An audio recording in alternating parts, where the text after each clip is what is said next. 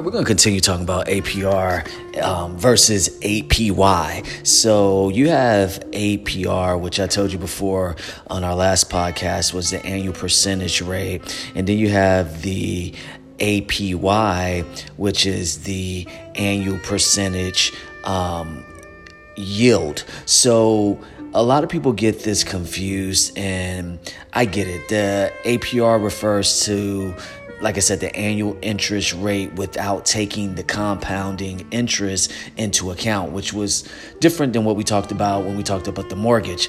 The APY, on the other hand, does take into account the effect of the compounding within a year. So the difference between the two can have an important implication for the borrower and the investor.